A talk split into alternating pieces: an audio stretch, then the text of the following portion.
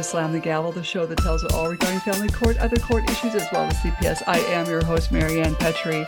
This episode of Slam the Gavel is sponsored by CPS Protect Consulting Services.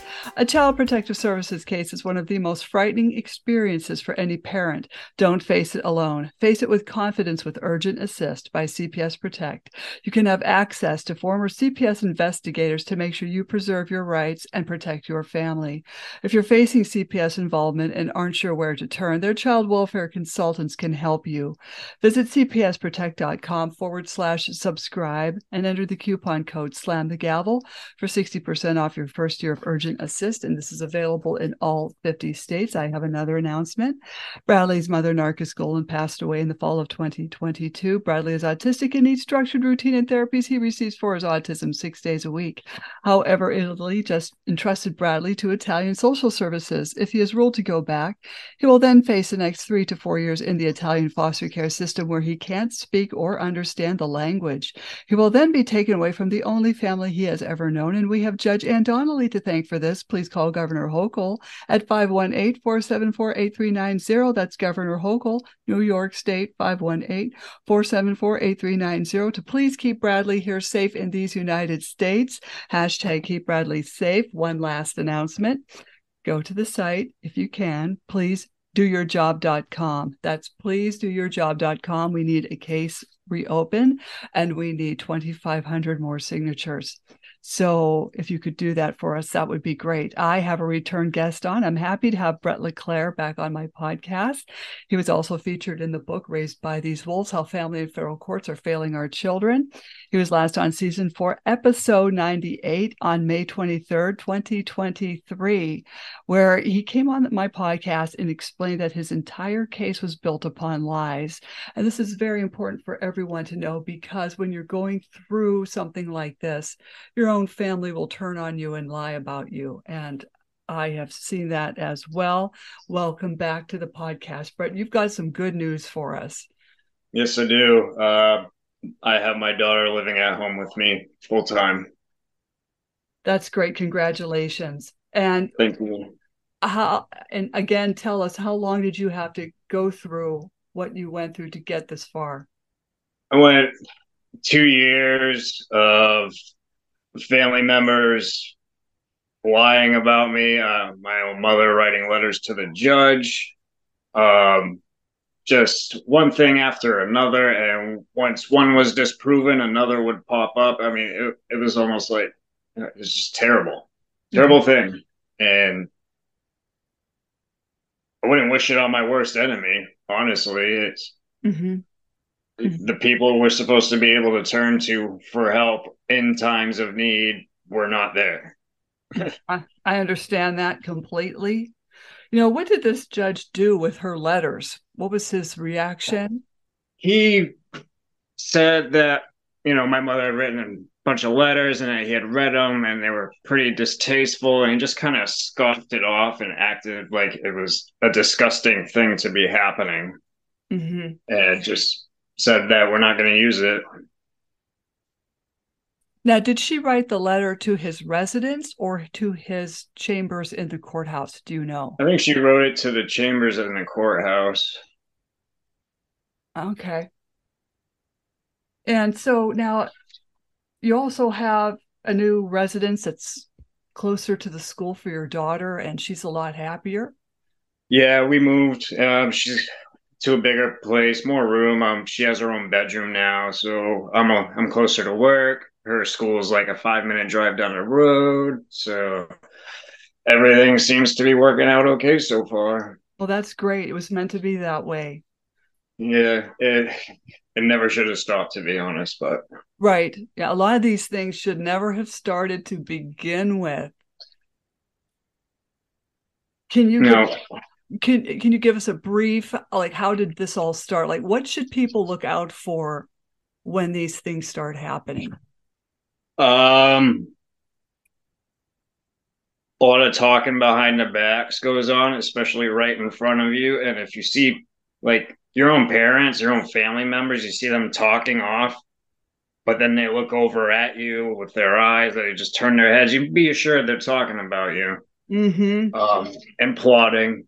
Um, I honestly wasn't this paranoid about it before, but now I'm just I'm just scared to be in their presence. Like I don't want to be around them. I don't want anything to do with them. I don't want anything my kid to do with them. Mm-hmm. Um, my father and stepmother, they were like, "We're not taking sides," but yet then they're asking me if all these people who did all this can come visit with her, and I was just like, you know what? I'm not going to do this with you guys. Mm-hmm. It's pretty obvious you took sides. It's just not on mine. And for whatever reason, I don't care. You mm-hmm. know, like your your kid's a wannabe kidnapper with his wife, and like I just same thing about my mother. Like that's what I call them wannabe kidnappers, child traffickers, because that's what they are, regardless. They got paid for it. Mm-hmm. So um, yeah, I. now, your case involves CPS too, right? Yes. Okay. I had four different workers, including the investigator. And every time I was showing one to be lying, they would get rid of them and bring on another. Mm-hmm. One of them even got promoted, and she was only around for a month like she lied to the judge telling him I was having these weekend visits and they didn't even start at that point. And I was telling DHS, like, I'm going to bring this all to him if you guys don't want to do anything to help me out, you know? And they're like, oh, no. And my lawyer is like, oh, no, be quiet. Oh, and I found something juicy about that, too. Mm-hmm. Apparently, the court appointed lawyers and the CPS workers all go together to a motel for a week long convention. No kidding. Tell yeah. Uh, they do whatever to get them to bond and other things like that. This is my lawyer who told me this. I don't know if she meant to or not, but it's. So it's a weekend or a whole week? I think it's a whole week long thing. Okay, so this is probably a taxpayer expense, I'm thinking. Yep, more than likely. Because we're paying for the lawyers and we're paying for the CPS workers, and now they're getting together doing who knows what, plotting or what have you. It's just one big design system for us to lose. Mm-hmm. And I didn't want to lose. I, I didn't lose, thank God. Right because my my daughter just she means the world to me. She saved my life, so the least I can do is save hers. Oh, that's that. Yes, well said. Oh, I'm so glad this turned out good, and I'm glad that this all fell into place for you. Yeah, me too. It. My last worker was actually the only one who finally realized what was actually going on. Mm-hmm. And yeah, she's the one who got move, things moving forward. She actually seemed more helpful and more willing for this to work out than otherwise. I wonder why. I wonder why she was, you know, the last one you got was the one that was more helpful. Maybe they were tired of you. Maybe that. Maybe they were just tired of hearing all the BS and not being able to prove any of it. I, I, she knows that they antagonize me. She even said that to me. She's like, I know they start with you and they we're gonna move this along and because this is this shouldn't be happening. I was like, Thank you. Oh my god. Finally somebody who's gonna listen. Like and they want us to keep quiet, and that's the last thing you should do like my lawyer wasn't doing anything so i fired her and then at the next hearing the judge had heard about it and i was basically doing that to get his attention and it worked. But it's not necessarily going to work every time. Mm-hmm. yeah the last thing you want to do is keep quiet. We all have to come forward and tell our stories. I interviewed ray Seipolt, who was also in uh, the book and that was last night and uh, he said the same thing. We cannot be quiet. We have to keep talking about this all the time until we get someone to help us get some action going here. Yeah, it's it's one big system designed for us to lose, and mm. it's it's disgusting. It really is. It's disgusting what they'll listen to. It's disgusting what people will say, just just for their own peace of mind. Maybe I don't know. I don't know. I mean, my mom was only seeing her like a couple hours on a Friday once a month, and that's all it took for her to write letters. So that's that's such a shame. It really is. It. I'm I'm so angry with them, but not for myself. I'm mm. angry with them for her, my daughter, because she did not deserve any of this, and they're the ones who put it through her, put her through it. And they put her through child psychological abuse that she did not need to go through at that age. Yep. So now every time I drop her off at daycare, she's asking me if I'm going to pick her up. I always pick her up. I'm like, I'll always be here, honey. I'm I'm not going anywhere. This will never happen again. You'll always be with daddy. Mm-hmm. Just got to keep reassuring her that. And she sees her sister like every other weekend, every weekend sometimes. I mean, I'm all about them hanging out. Um, she gets to see her mom. So she's always happy when that happens. Mom watches her two days out of the week for me as well because daycare is just ridiculously expensive. Mm-hmm. Like another five hundred dollars a month. That's just uh, yeah. whatever. But Hey, I'll go broke for her. you know, I th- also think it's great you let her see her mother too. Yeah, um, everybody was trying to keep her away as well, mm. and like that's pretty much where everything started. Was with her mom. Like we got into an argument, and I, threw things. She was in the way, and you know, then then the police came and whatnot. But what really ticked it off to DHS was when I was at my parents and they just literally started a fight with me. My mom inviting my stepfather to come down the hallway and yell at me, and it was just nothing but bad news oh. from them for the next two years. But that's terrible. Ganged up on you. Yeah. and and the thing is is that my stepbrother from my father's marriage was actually working with my mother my mother who has never had anything good to say about any of them for the past 35 years